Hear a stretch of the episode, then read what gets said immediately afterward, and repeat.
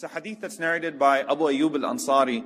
May Allah be pleased with him. He says that a man came to the Prophet sallallahu alaihi wasallam and he said to the Prophet, peace be upon him, to give him advice. And he told him not just to make it short, but he said, I really want some, you know, impactful advice. Like shake me with this advice. I want, I want it raw. I want straight advice. And the Prophet sallallahu alaihi wasallam, he said, إِذَا قُمْتَ فِي صَلَاتِكَ When you stand up to pray, فَصَلِّ صَلَاةً مُوَدِّعٍ Pray as if it is your last prayer. That's the first one. When you stand up to pray, pray as if it is your last prayer. The next advice. وَلَا تَكَلَّمْ بِكَلَامٍ تَعْتَذِرُ مِنْهُ غَدًا Don't say things today that you'll have to apologize for tomorrow. I love that. Don't say things today that you'll have to apologize for tomorrow. The third thing, and this is the one that really requires a lot of explanation. وَأَجْمِعْ يَأْسَ مِمَّا فِي أَيْدِ النَّاسِ Lose hope in what other people possess. Lose hope in what other people possess. So again, صلي صلاة مودع. Pray as if it is your last prayer. Every time you stand up to pray, treat it as if it's your last prayer. ولا تكلم بكلام تعتذر منه غدا. Don't say things today that you'll have to apologize for tomorrow. وأجمع اليأس مما في أيدي الناس and lose hope in what other people possess. Now let's go through these things and first and foremost you identify the common denominator that you do not take for granted the day that Allah has given you. You do not assume that you will have another day to make things right. You make things right in the moment that you're living in. Because you know, إِنَّمَا الْأَعْمَالُ بِالْخَوَاتِيمِ as we were just learning from Sheikh Majid, that actions are judged by their endings. And you don't know when those endings are, so you live in the moment that you are in. And you know, there's a, a saying when it comes to work ethic, that work smart, not hard, because some people exhaust themselves and they translate that exhaustion to success. Move that into the realm of tazkiyah, into the realm of spirituality, living in the moment that you are in and focusing on that moment and doing it right. Not assuming that if you do wrong by that moment, that you'll have many other moments to make it right. Living in that moment with the anticipation and the assumption that death will be that very same day. That I will not have another day, therefore I need to get things right today. So let's go through these. Number one, Salli Salatan Muwaddi'. Pray as if it's your last prayer. Which relationship is this concerning from the three buckets that I mentioned?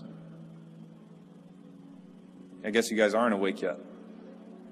I got less sleep than you, most of you last night. I'm just saying. So I, who does this concern? The relationship with who? With Allah, right? This is about your relationship with Allah. Now, one of the most common questions that I get, and one of the most common questions that I'm sure all of the uh, scholars that are here get, is how do I gain khushu', humility in my prayer? And there are many different things that we'll talk about, right, in terms of how to gain humility, how to gain peace, how to be mindful in your prayer so that you're not distracted by a bunch of different things. But I want you to think about this. When you do get distracted in prayer, what are you usually distracted by? The thoughts of what you have to do after prayer. Think about it. Most of the time, when you go in salah, the reason why you're rushing or the reason why you're distracted is because you're already thinking about the things that you have to do after prayer. So you're thinking beyond the prayer and therefore not enjoying the prayer that you're in. So you rush it. You're making these plans. You, you, you forget which rak'ah you're on all the time. You get lost in your surahs because you're not really there. You're going through the motions, but your mind is engaged in another activity, and the activity that your mind is engaged in is usually the worldly activity that will follow that prayer. So if you disengaged really quickly from something just to get the prayer out the way, you never really disengage that thing. You're just thinking about what you're going to do when you get back to that activity. So your prayer is an interruption in your day, as opposed to being an essential element of your day and the most important part of your day because it concerns the most important relationship of your life and it is the most important thing that you will be asked about on the day of judgment. But you are treating it like an interruption of your day. And usually, you're not thinking about your food. You're not thinking about, unless you haven't eaten and you're thinking about the lunch that comes after Salah. You're thinking about what's next in the day. You're making your plans. If you got a phone call coming up, what am I going to say when I talk to this person? If you got a meeting, how am I going to prepare for that meeting? If you got some work to do, how am I going to get that work done? Your mind is thinking ahead of it. And the Prophet ﷺ gives you a very simple advice and it's very efficient. Don't think beyond the prayer. Catch yourself, stop yourself, and remind yourself, hey, this could be the last time that I get to stand before Allah in this life and then meet Him standing before him in the hereafter, asked about how I used to stand before him in this life. This is my last job interview with Allah, uh, effectively. This is the last time that I'm going to have the opportunity to pray. The last time that I'm going to have the opportunity to get this right. And if it's the last time, and it's the first thing I get asked about in the akhirah, the hereafter, then I really, really need to focus and make this right. So mindfulness starts with recognizing what usually takes you away from mindfulness. Saying, you know what? Stop here. Salli salat al Pray as if it's your last prayer. Focus. There is no asr if I'm in dhuhr. There is no maghrib if I'm in asr. And so on and so forth. I cannot guarantee that I'll live to see the next time to say Allahu Akbar and to get into that prayer. So let me treat this prayer right and not think ahead of it. And by doing so, I'm also prioritizing the relationship with Allah over the relationship with everybody and everything else. Start with that. That's your relationship with Allah. The second advice, وَلَا تَكَلَّمْ بِكَلَامٍ تَعْتَذِرُ مِنْهُ غَدًا Don't say something today that you'll have to apologize for tomorrow. That life advice would save marriages. It would save friendships, it would save so much. Because when you are in the midst of an argument, you try to say the most hurtful thing that you can in the moment because you're focused on winning the argument with the assumption that there will be a moment of reconciliation. So let me get my hardest punch in now. Let me say the, the most hurtful and damaging thing now. Let me get it all out now because that way while we're at it, while we're in the midst of this brawl, I'm going to take the heaviest punches that I can. I'm in a slugfest. Later on, I'll come back and I'll fix it all. Assuming that there will be a later on. One of the most hurtful things that, subhanAllah, that, that, that I, and I, I've seen this many times, and it's a sad thing that a lot of, uh, I've seen people who died right after an argument, and the family member that they had that argument with, they never forgave themselves because they let that person die in that state. It, it happens. Someone gets in a fight, slams the door, leaves the house, gets in a car accident. Someone gets in a fight, slams the door, leaves the house, that person has a heart attack or a stroke suddenly. The last phone call is tense. You're like, forget about it, I'll deal with this tomorrow. Don't say things today that you'll have to apologize for tomorrow. Ask yourself in the midst of that conversation, would I be comfortable with this being the final conversation with that person. You know that thing of never go to bed angry? It's real. Because what does Allah say about our night times? That Allah takes our souls and then decides whether or not to restore them in the morning. What that means is that the default is that you are dead at night, not that you're alive. See, our default and our thinking is that I'm going to wake up in the morning. The default is Bismika Allahumma amutu wa ahya. In your name, O Allah, I die and I am brought back to life. We go to sleep with the assumption that Allah will not send back our souls to our bodies. And there are people that simply, without cause, just don't wake up in the morning. Not the opposite. So, no, I'm not going to say the most hurtful thing I can possibly say today. I'm in the midst of a, a, text messaging conversation. and It's getting really, really heated. A WhatsApp group or whatever it is that's out there now, right? I'm in this Twitter battle or Facebook comments or it's, it's just ridiculous. Let me go ahead and get it all out now. And then I'll fix it later. Not recognizing that there might not be a chance to fix it. And who does this usually happen with? Family. It happens with the people closest to you because the people that you don't interact with much, you're likely to be able to maintain some sort of decorum in a, in a particular environment, some sort of, you know, uh, civility. But when it's someone that you're close to and that you see on a regular basis, you're more likely to get in those heated arguments, and that's usually going to be your family. Your spouse, your children, your parents, your siblings, your closest friends. So وَلَا تَكَلَّمْ بِكَلَامٍ تَعْتَذِرُ مِنْهُ غَدًا Don't say things today that you'll have to apologize for tomorrow. Catch yourself and think it through. And ask yourself, would I be willing to sleep with this? Would I be willing for this to be the last conversation? The last one is the one that a lot of people have a lot of uh, have, have a hard time understanding. Lose hope in what other people possess. Despair in what other people possess. Now, ya's is actually usually with a negative connotation. Despair is a bad thing, right? Despair, when you talk about despairing in the mercy of Allah subhanahu wa ta'ala, it's a bad thing. It's not healthy. It's debilitating.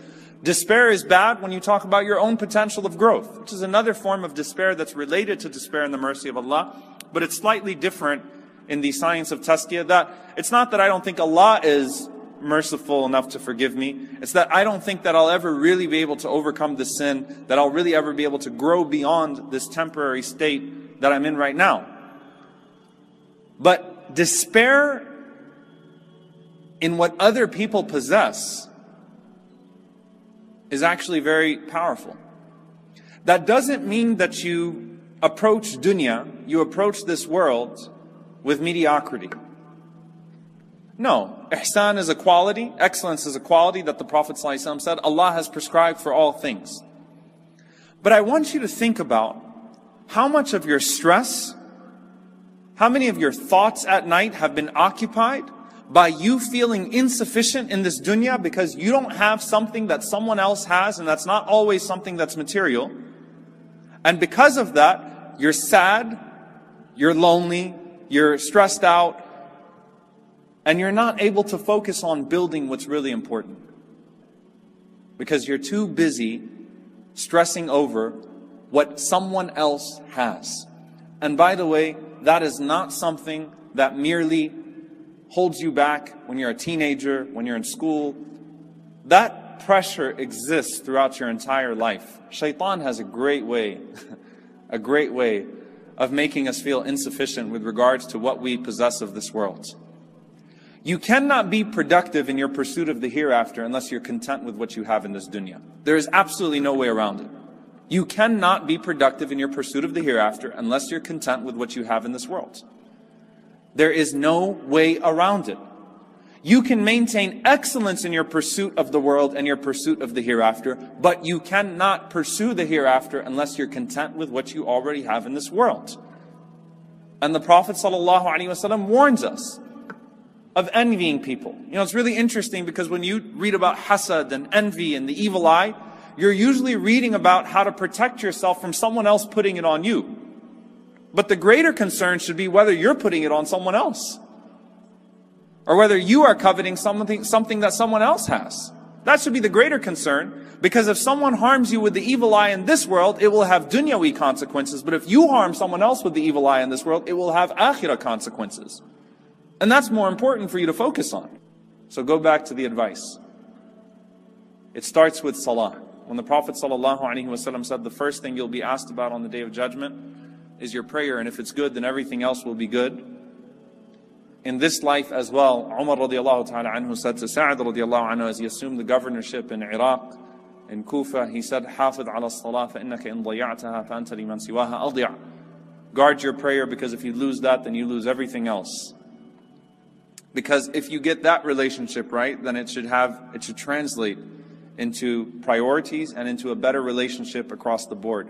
Not just your relationship with Allah, but your relationship with your family, your relationship with the people closest to you, and your relationship with the world around you. Pray as if it's your last prayer. Don't think ahead. Stop yourself and tell yourself, this is the last time I get to do this. Don't say things today that you would have to apologize for tomorrow. Ask yourself the question in the midst of that argument hey, as I'm speaking, is this something I will have to apologize for? Because I can't take for granted that I'll have the chance to apologize and lose hope in what other people possess.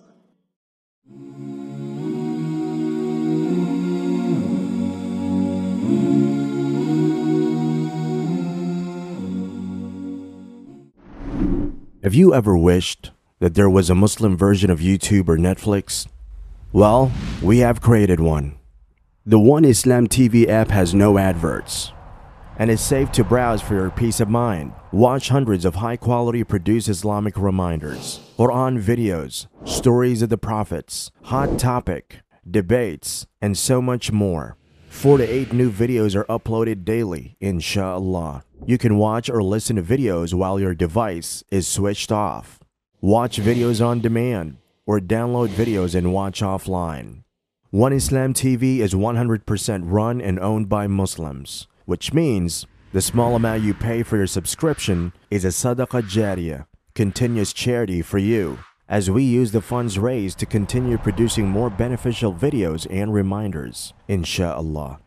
The One Islam TV app is now available on Apple devices, Apple TV, Android devices, Android TV, Amazon Fire TV, and Roku, so you can watch on most devices and smart TVs.